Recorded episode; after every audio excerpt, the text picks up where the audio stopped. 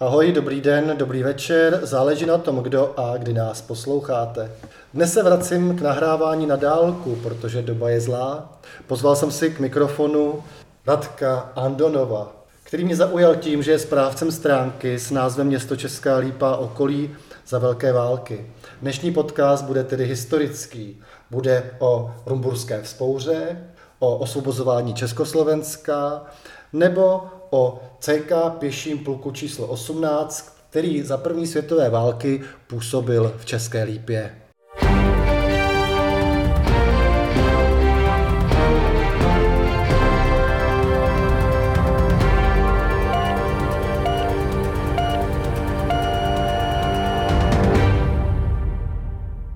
Tak Radku, pokud chceš pozdravit posluchače, tak jsem právě spustil nahrávání, takže teď máš ideální příležitost. No, tak já bych teda chtěl pozdravit posluchače, takže ahoj nebo dobrý den, jak chcete. A e, na začátek řeknu, jmenuji se Radek Andonov, jsem rodák z České Lípy, e, narodil jsem se tu a prostě e, žiju tady celý život jo, s přestávkami, když vezmu vojnu, jo, nebo internát, jo, tak jinak jsem tady, žiju tady celý život. To je tak asi tak všechno.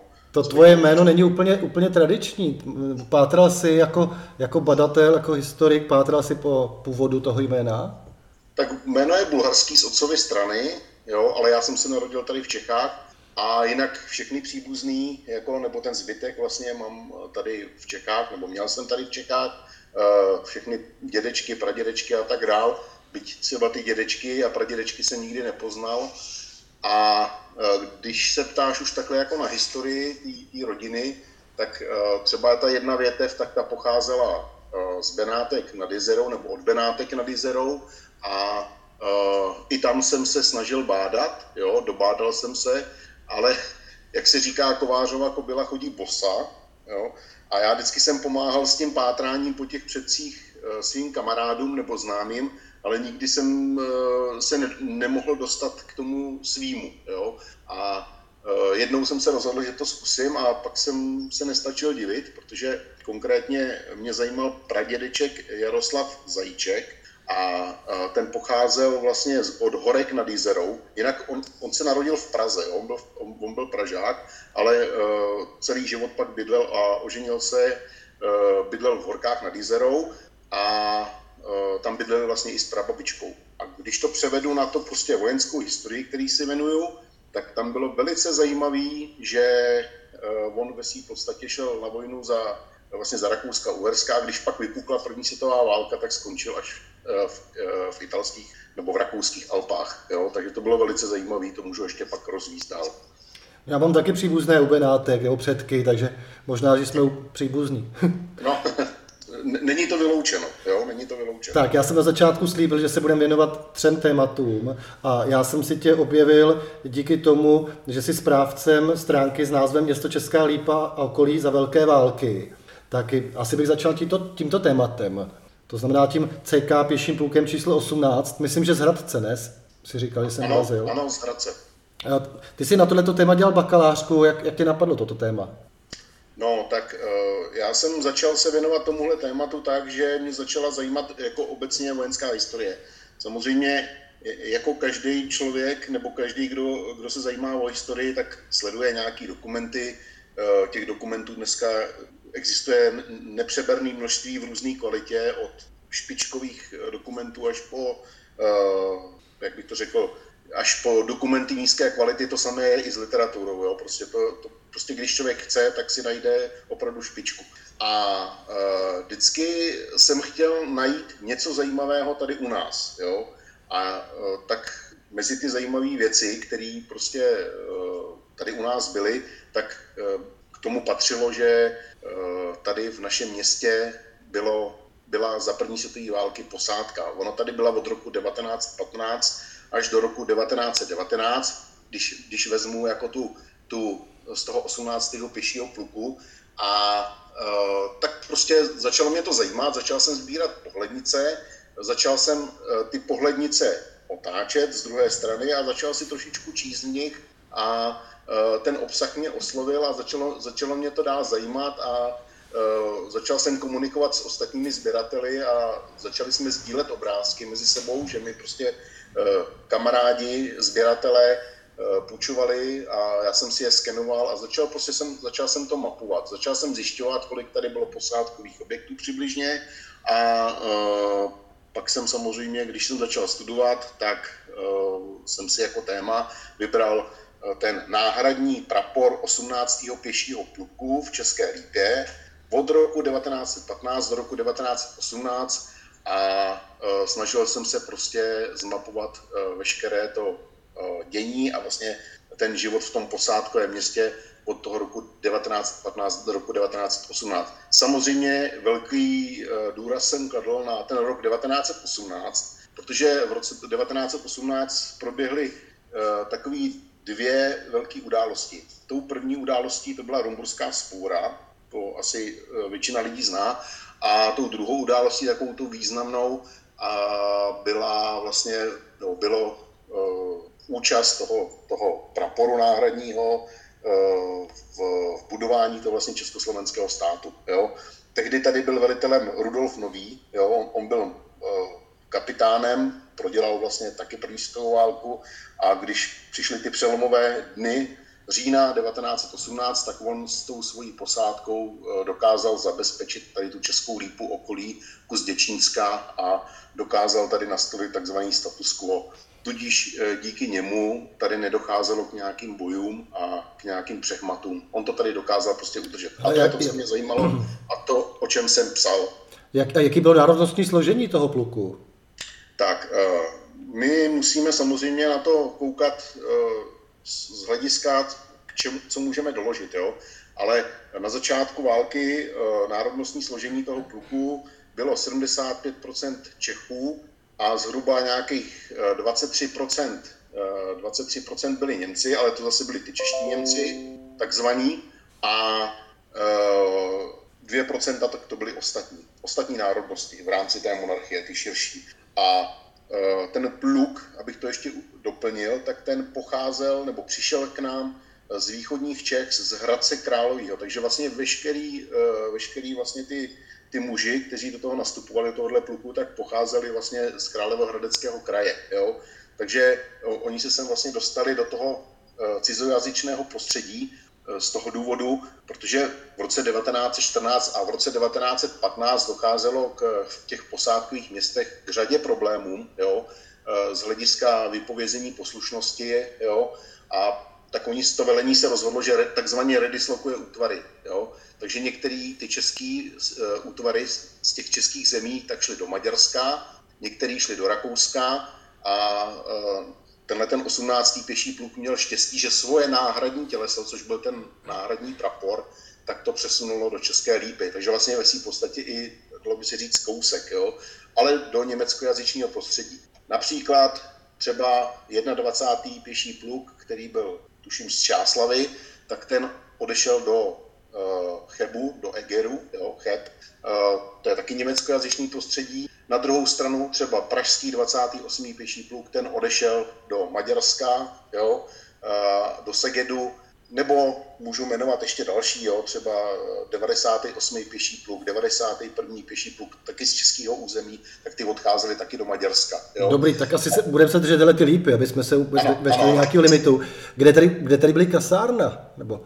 Tak, kasárna, ty, ty hlavní objekty se nacházely ve středu města, Samozřejmě eh, to velitelství, eh, to bylo přímo vlastně eh, v té Vedrychové kartonce, tam byly, tam byly i kanceláře toho, ono se tomu totiž říkalo původně staniční velitelství, jo? to bylo staniční velitelství takzvaný.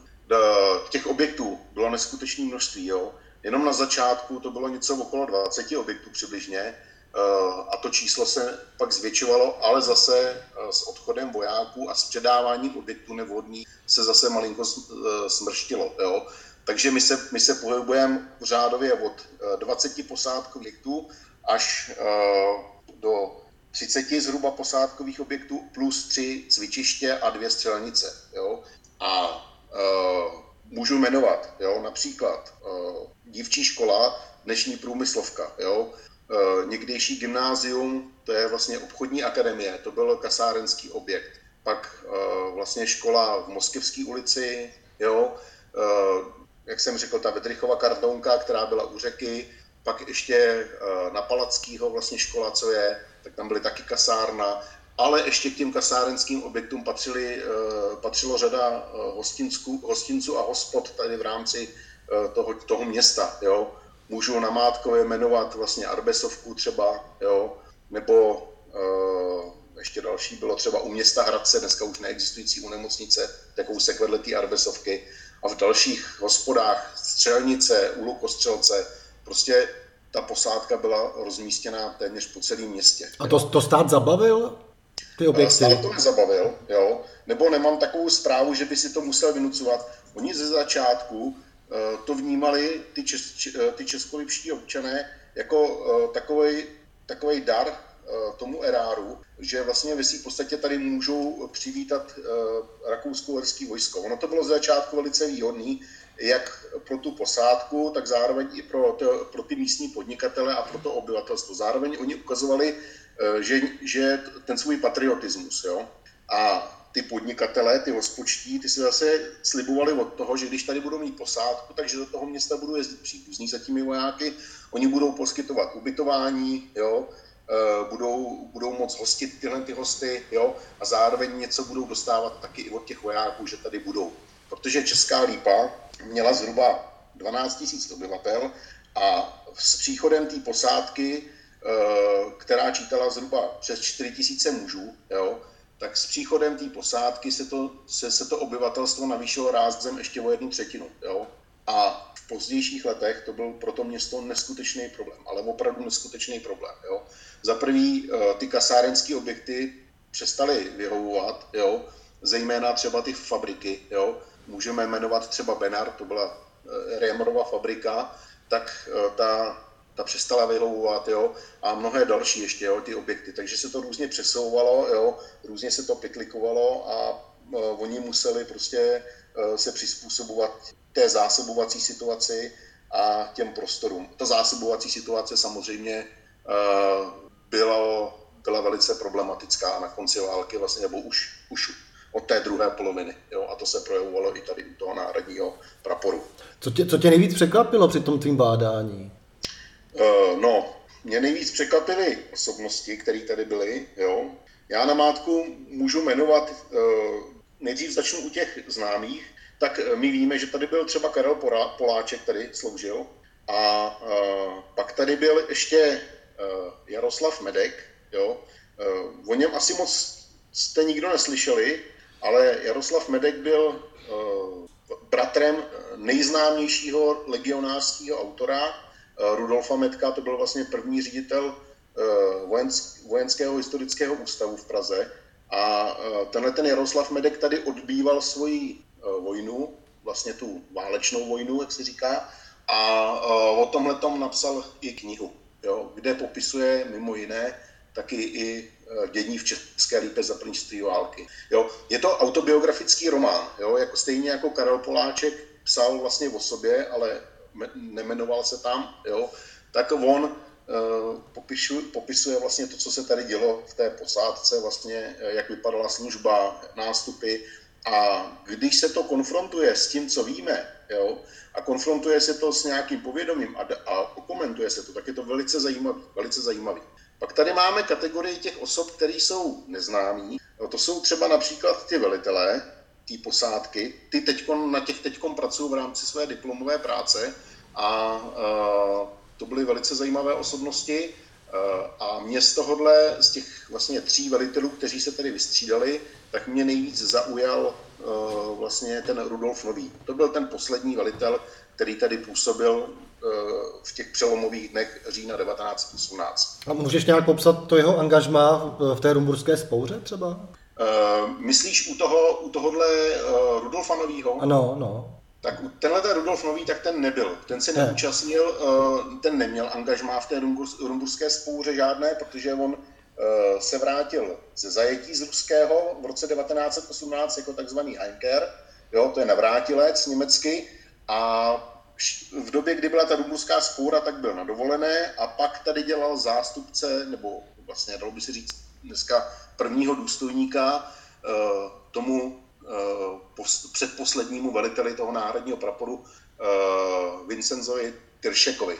Ten, ten Tyršek, ten Vincent Tyršek, plukovník Vincent Tyršek, tak to byl, to byl člověk, který se ty rumburské spoury jakoby účastnil, nebo respektive ne účastnil, ale podílel se na potlačení té rumburské spoury. Jestli by tě zajímala úloha toho 18. pěšího pluku, tak to taky můžu zmínit a i ti tam řeknu tu úlohu, vlastně, uh, jak, jakou prodělal uh, ten prapor v roce 1918 při potlačování té spoury.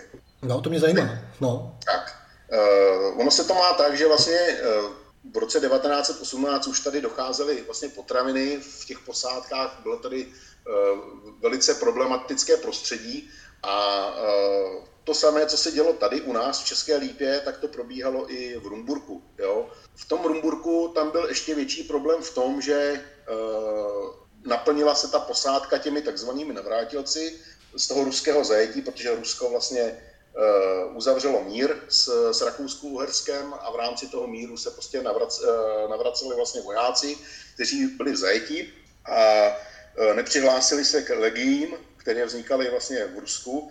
A prostě jak se ty vojáci vrátili, tak už byli, jak se říká, kontaminováni těmi revolučními myšlenkami, prostě věděli, že uh, už to byli mazáci, věděli, co se dělo v tom světě, prostě jak, jak, jako, jak to tady probíhá. Nicméně, nicméně uh, tehdy neexistovalo takový to ještě národnostní uvědomění, uh, tak se prostě chtěli vrátit jenom a chtěli uh, znova prostě se setkat se svými příbuznými, chtěli tady žít. To rakousko-uherské velení jim v uvozovkách slibovalo to, že v případě, že se vrátí, jo, tak eh, nebudou muset nastoupit do bojových útvarů, jo? že budou prostě eh, přisunuti do záložních útvarů, eh, budou k domobraně a že už nepůjdou na frontu a budou moci sloužit v zázemí. Podotýkám, že my jsme k tomu nenašli vůbec žádný výnos, nic takový. A když se ty vojáci vrátili, tak ta realita byla jiná. Oni prodělali nějakou dovolenou, pak je samozřejmě lustrovali, vyslýchali, a zjišťovali, jestli náhodou to nejsou špioni a prostě prováděli s nimi prostě takový výslechy a dotazovali se jich na různé věci, a než je pustili znova zpátky k těm svým útvarům.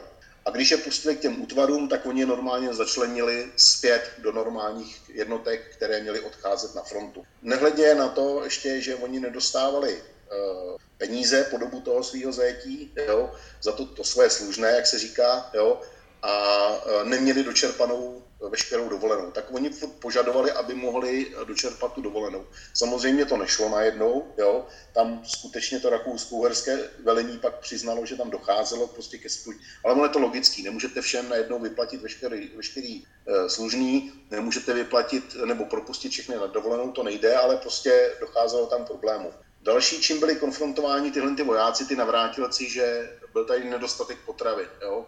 A k tomu si ještě připo, při, musíme připočíst taky chování těch důstojníků. To bylo velice problematické a v tom Rumburku tam prostě, uh, když, se to, když se k tomu ještě připočítalo uh, to, ta zásobovací situace, nedostatek uh, potravin, ši, šidilo se chleba, šidilo se úplně všechno, jo, uniformy a tak dále. No, tak prostě to byl problém. A ono to vygradovalo a v kombinaci s tím velením, s, tím, s těmi důstojníky, kteří se nechovali k těm vojákům nějak dobře, tak eh, to vygradovalo v to, že spontánně začala rumburská spůra. Já bych tady chtěl říct, že ta rumburská spůra nebyla národnostním vystoupením. Prostě to bylo prostě něco, co bouchlo. Ty vojáci prostě chtěli nějakým způsobem eh, vystoupit prostě proti těm podmínkám. Byla to hladová spůra, bylo to vypovězení poslušnosti, prostě už to tam bouchlo. A ty účastníci prostě se rozhodli, že eh, se spojí, půjdou z Rumburka a pokusí se spojit s, s tím náhradním praporem číslo 18 v České Lípě. Jo. A to byl jejich takový cíl. A když se spojí s tím náhradním praporem, tak jich bude ještě víc. Na jednou z těch 700-800 vojáků bude plus dalších, já nevím, eh, řekněme dohromady 1200-1500 mužů a uh, mohli by pak jít na Prahu a přesvědčovat další vojáky, aby vypověděli. To byla a taková... Probíhala nějaká komunikace mezi nimi v té době? No, nebyla. Dneska by ne, si poslali po Messengeru vyjít zprávu a šli by do toho. Oni, oni k tomu, já, já k tomu dojdu, oni totiž, oni totiž jedinou, jediný, co měli, tak měli zprávy, když jezdili přes Českou lípu do Rumburka, oni museli projet normálně tady tou, buď to tou teplickou nebo severní dráhou přes Českou lípu, vždycky, když se měli, jo, A uh, oni se potkávali ve vlaku, jo, věděli, že tady působí nějaká posádka, nějaký náhradní prapor hradečáku, že to jsou Češi většinou. A uh, tam je ještě jedna taková zajímavá věc, jo, to, to, to, to bych měl taky zmínit. Jo. Uh, ona ta posádka v roce 1916 začala tak roz, rozrůstat, že bylo nutné části toho náhradního praporu přesunout i do Nového Boru. Jo. Takže ona, ona, ona se ta posádka vlastně rozrostla až do Nového Boru. Ona, ona nebyla jenom v Novém Boru. Oni byli i v Dolní Lipchavě, v Horní Lipchavě, eh, ve Staré Lípě, pak nakonec i do, tý, do toho Nového Boru, byli i ve Wolfarticích. Jo. A eh, v tom Novém Boru, tak tam byli až do roku 1918. Jo. A takže oni věděli, měli ty vojáci povědomí z toho Rumburka, že tam je taky posádka, jo, taky, a jsou to Češi. Takže oni, oni se eh, rozhodli, že se spojí s těmi osmnáctníky v, eh, v Novém Boru, pak se spojí v České Lípě a půjdou společně na Prahu. To byla taková ta myšlenka toho dne, jo, kdy došlo k té vzpouře. A e, rakousko-herský velení jim trošku do toho hodilo vidle nevědomky. A v, březnu 1918 už v té posádce Eh, v tom novém boru už nebyli 18. pěší pluk, jo, nebo ten, ten část náhradního praporu, ale už tam byli přesunuti pohraniční myslivci, jo, eh, kterým vedl velice schopný důstojník Hejtman Flibor. Jo. O tom bych taky rád třeba pověděl, kdyby tě to zajímalo, a nebo kdyby to, nás, kdyby to lidi zajímalo, tak o tom bych velice rád promluvil.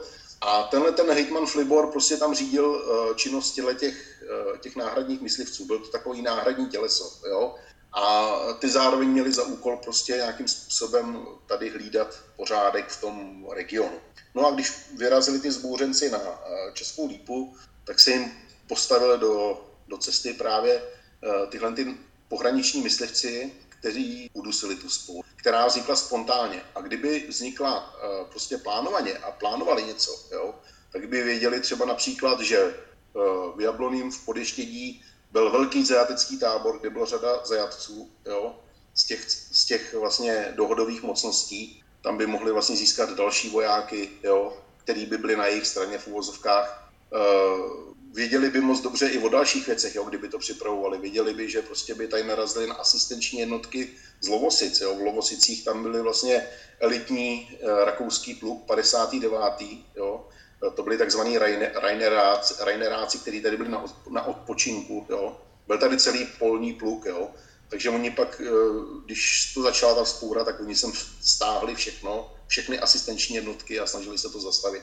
Ale ten první nápor, nápor zastavoval Hitman Flibor v Novém Boru. Jo. A ty jsi takový milovník eh, toho vojenství. Eh, my jsme byli vychováváni ve škole nebo vzděláváni spíš ve smyslu, že, že ta rumburská spoura Eh, byla jako, jako černobílá. Že jo? A jak to vidíš ty, který se tím zabýváš, který si hraješ na vojáky, eh, na který seš straně? Seš takhle taky černobílej? Ne, ne, ne, ne. Uh, já vždycky říkám, že za ta historie černobílá není. Jo? Každá strana má svoji minci, jo? to by se dalo úplně perfektně uh, modelovat na osobnosti toho, na osobě toho uh, Flibora. Jo? Každá strana má dvě mince. Jo? My, my si musíme uvědomit, že tady bylo nějaký prostředí, to bylo to Rakousko-Uhersko, jo? ty vojáci prostě museli jít do té války, oni všichni brblali. Oni brblali Němci, Rakušáci, Maďaři, všichni brblali, nikomu se nechtělo válčit, jo? ale když se vrátili na tu frontu, tak tam ty povinnosti museli. Jo? Takže takový ty naše představy, jako že všichni byli proti válce, ano, myšlenkou ano, ale zároveň prostě ty povinnost museli splnit. Jo? Takže my dneska si myslíme, že prostě uh, nikdo nechtěl válku, tak proč jste to nezastavili, jo? To nešlo prostě, nešlo, jo? On každý, každý, uh, jak se říká po bitvě, každý generál. Ale já to zase, já se vrátím zpátky k té rumburské spůře. Uh, my si musíme uvědomit, že ve své podstatě ty vojáci, kteří tady byli, tak oni byli chudáci, jo?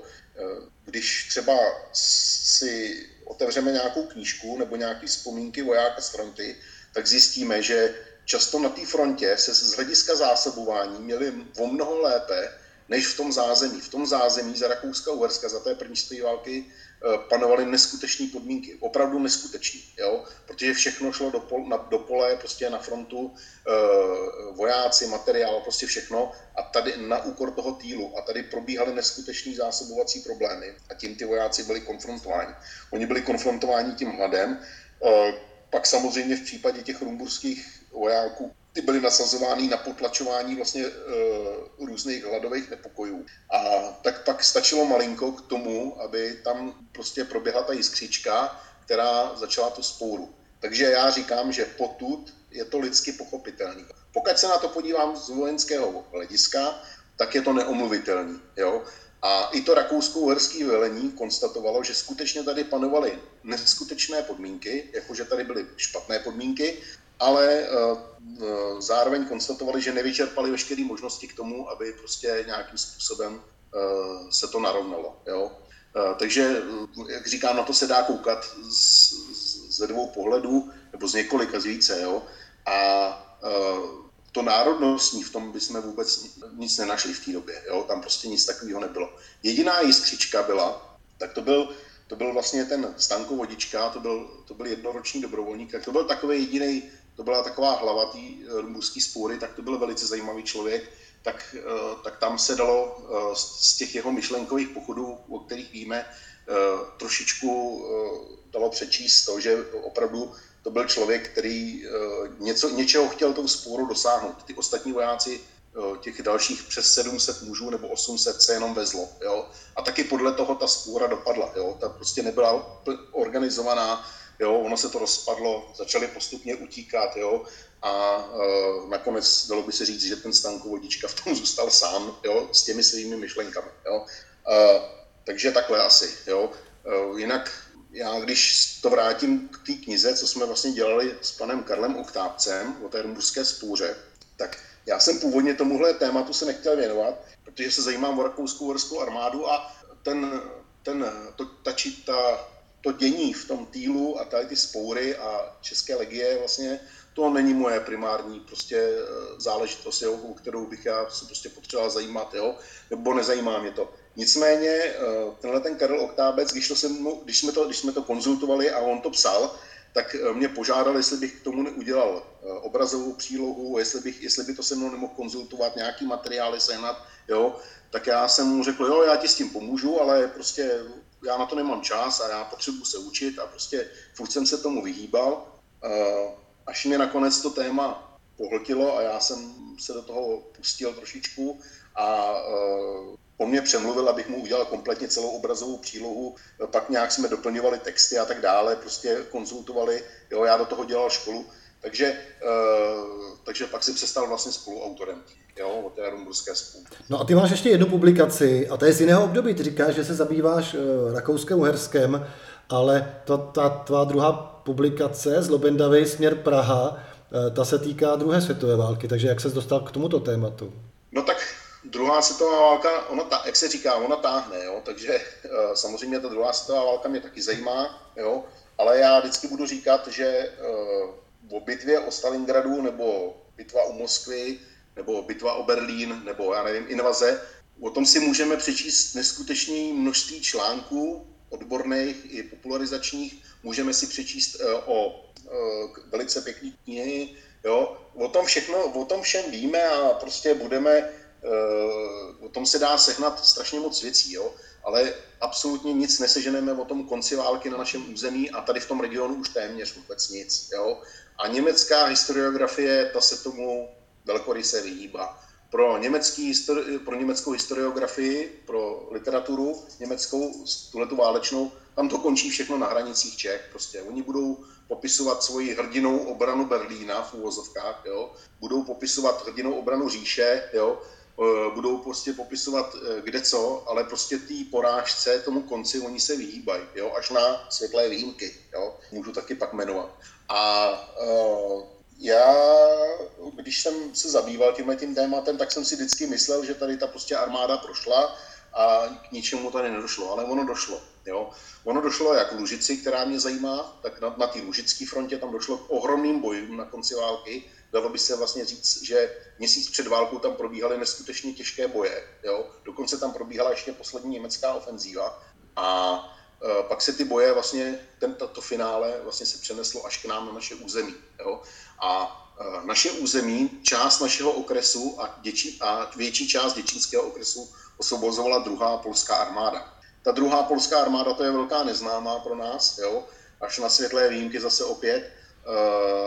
Byla to jedna z těch národnostních armád v rámci Sovětského svazu, jako byla Československá samostatná vlastně část, vlastně ta československé jednotky na východní frontě, tak i Poláci měli svůj kontingent, který prostě fungoval v rámci té rudé armády, první a druhou polskou armádu. A ta druhá polská armáda ta bojovala u nás. K tomu jo, není takřka nic, kromě jednoho velkého článku, co napsal uh, pan uh, Jindřich Marek, historik z Vojenského historického ústavu, tak k tomu neexistuje téměř vůbec nic. Jo? Vždycky jsou to takové střípky. Komunistická historiografie samozřejmě ta, byť měla velké možnosti, tak ty absolutně nevyužili, jo? vůbec to téma jako nějakým způsobem nerozvíjeli, jo? spíš bych řekl, když to tak sleduju, tak ho upozadovali a e, tak já jsem vnímal, že by bylo dobrý těm lidem, e, kteří se o to zajímají, tak něco přinést. A přišlo výročí v roce 2020, e, bohužel nám do toho zasáhla, e, zasáhl koronavirus, nicméně pan ředitel Pažourek eh, z Děčínského muzea mě požádal, jestli bych jim nějakým způsobem nepomohl eh, něco vytvořit. Tak jsem řekl, no tak my, my máme klub vojenské historie nebo spolek vojenské historie, tak můžeme udělat nějaký dobový tábor, můžeme prostě udělat nějakou přednášku, nebo to bych udělal já. A já tak do budoucnosti chystám, že bych napsal nějakou publikaci. No a jeho natknulo ta publikace, tak mě požádali, jestli bych mohl napsat uh, nějakou brožuru informační. Uh, zbavili jsme se v řádově o, uh, já nevím, 50 stránkách. A já jsem řekl, ale já k tomu mám taky nějaký materiály, fotky já bych chtěl, aby to bylo malinko větší. Takže nakonec z toho bylo 100 stran v tom formátu, uh, jakým to vyšlo. Těch informací by bylo třeba i víc, jo? ale já jsem, se, jsem si spíš zaměřoval hlavně na, tady to, na, na, na tu oblast toho Děčínska jo, a pak na konci trošičku i toho Českolipska. Jo. A největší boje proběhly právě 8. května 1945 u té Lobendavy. Jo. Proto se to jmenuje z Lobendavy směr Praha a tam bojovali ty polští vojáci. A prosím tě, já když jsem, když jsem pátral po těch hrobech tady v České Lípě v rámci toho svého projektu, eh, tak mi někdo vyprávěl, že tady v Lípě byly eh, hroby polských vojáků, to je, to je z této jednotky? Ano, ano, ano, samozřejmě. Eh, to už samozřejmě nebylo z těch bojů, protože eh, ty boje tady u nás na tom, na tom Českolipsku končily, nebo oni tady žádné boje téměř neproběhly, ale eh, ta válka tady skončila 9. května, prostě konec. Jo? A ty Poláci tudy projeli vlastně 9. 10. přes ten okres, jo, 9. 10. května a pak se tady tudy vraceli. A v průběhu toho návratu docházelo k různým nehodám, neštěstím a ty vojáci, kteří zemřeli, tak samozřejmě byli pohřbíváni na těch místních hřbitovech. Jo?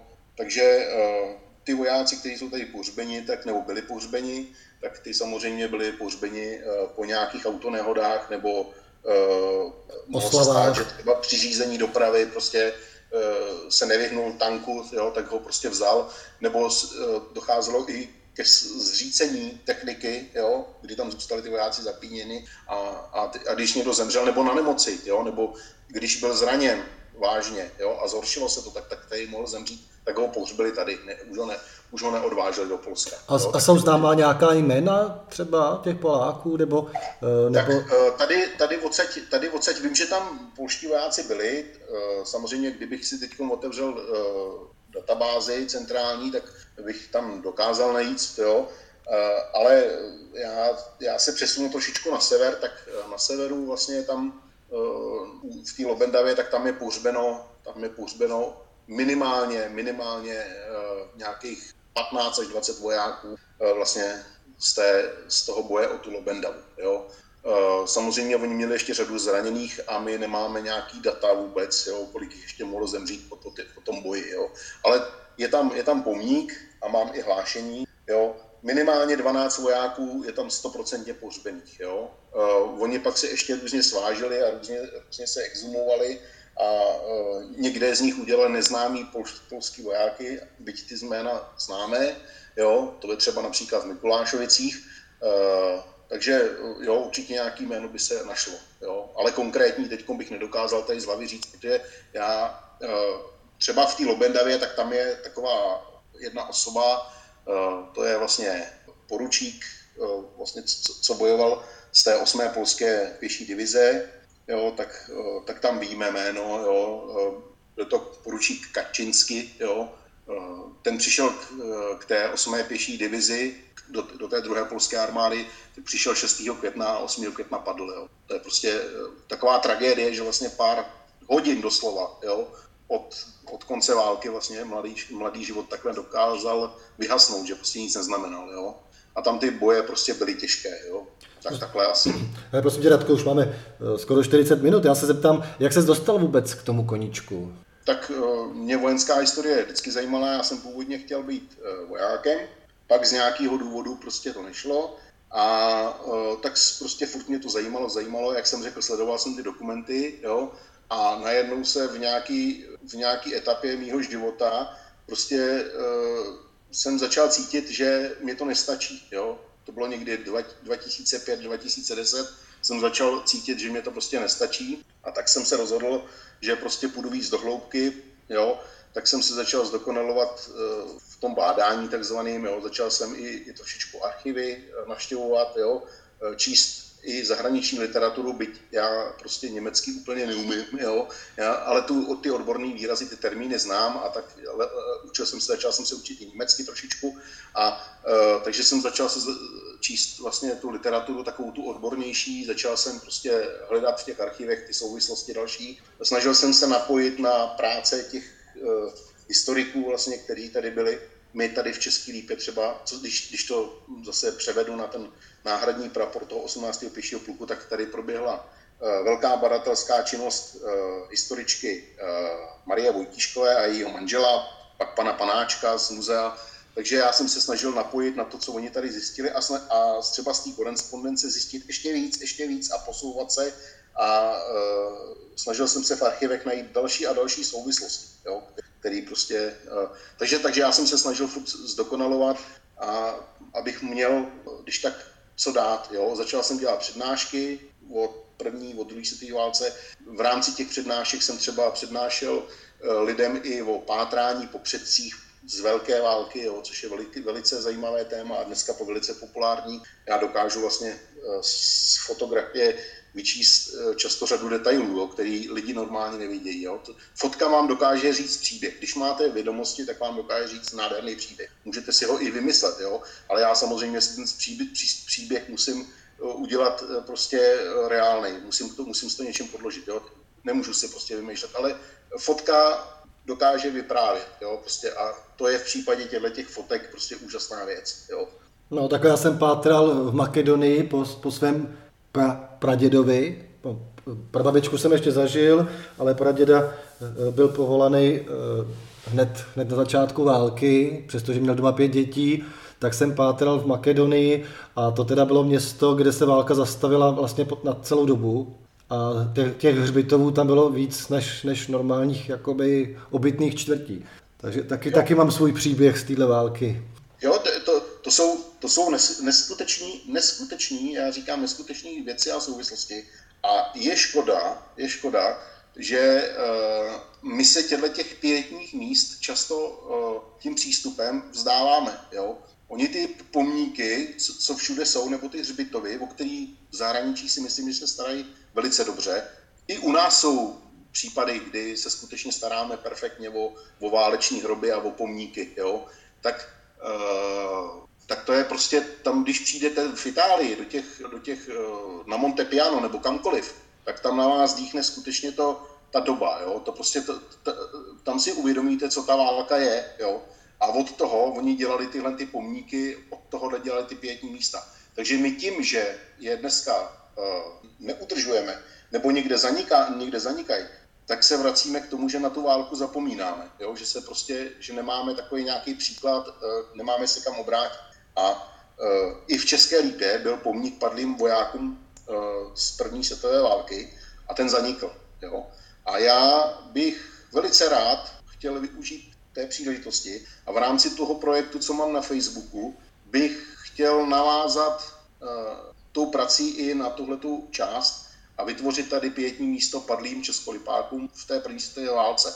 Podotýkám, že nechci, aby to bylo politicky nějak, eh, prostě, aby se na to polížilo politicky. My všichni víme, že ta první válka byla nespravedlivá, nebyla vůbec prostě dobrá, jo? ale ty padlí vojáci, kteří v ní padli, tak si zaslouží nějaký pětní místo. Oni ho nemají. Jo? A já bych to chtěl vrátit zpátky, chtěl bych tam vrátit zpátky ty jména. Chtěl bych tam, aby, aby tam bylo prostě i prostor pro třeba našeho legionáře, který, který se tady narodil v, v České lípě. Jo? Chtěl bych, aby tam byl prostor vlastně pro uh, Rudolfa Novýho, jo? který byl vlastně tady velitelem posádkového města a velice významně se tady podílel na upevnění toho status quo. Jo? Uh, takže chtěl bych, aby se tam prostě vrátili ty jména, aby jsme něco věděli. A, a máš, máš místo pro to? No to, by, eh, ten, to místo existuje. Je to v Moskevské ulici vedle toho uh, kostela, co tam je, naproti škole. Tak tam, bylo taková, tam je taková proluka vedle něj, tak tam ten pomník stál, my máme fotografie z toho. Jo? A má, máte Já, i, sez, i ten seznam, kdo tam byl na něm? Uh, mám seznam, jo. Uh, v rámci té své badatelské činnosti jsem přes uh, své známé a přátelé ve vojensko-historickém ústavu, těm děkuji, tím touhletou cestou, tak jsem uh, získal seznam vlastně a informace o tom, o tom pomníku. V, tom, v, těch, v těch informacích je je, to byla taková četnická anketa, kde se vyplňovalo, eh, kdy byl pomník založen, eh, kolik stál, eh, co je na něm napsáno, jo? Případně tam u toho byla fotografie. Jo? Oni potře- ty četníci museli mapovat, jaký pomníky tady byly pro armádu. Jo? Aby, protože my jsme zavázaný mezinárodníma smlouvami, ono to je takový těžký trošičku, jo? to je zase na samostatný téma. Jo? My jsme zavázáni se starat o vojenské pětní místa, o hroby a tak dále a oni museli taky vyhledávat tyhle ty pětní místa a evidovat je. Takže v rámci té evidence, takže víme, která se dochovala z roku 1924-25, tak my víme, eh, jak ten pomník vypadal, jak byl velký, víme ty jména, ale v rámci tohohle četnického hlášení eh, bylo ještě příloha se seznam těch padlých. Jo.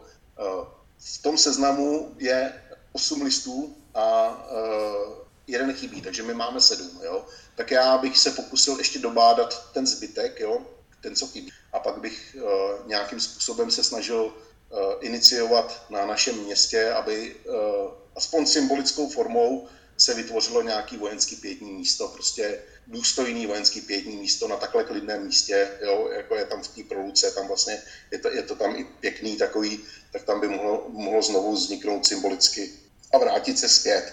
Eh, to není všechno. Jo. Oni ještě taky byli padlí z, eh, ze Staré Lípy, ty taky měli pomník. Jo. I ve Staré Lípě byl pomník, taky máme jména i fotografii. Jo. Takže těch, v každé vesnici, v každé malé osadě, obci se dochoval nějaký pomníček. Jo.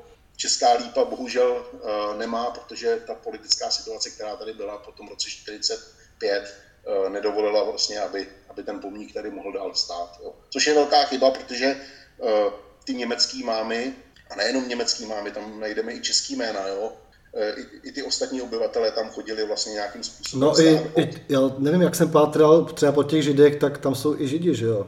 Ano, ano, no. tam, tam politika, já říkám, mrtvýho nezajímá politika. Prostě ta politika tam by měla jít úplně stranou, jo.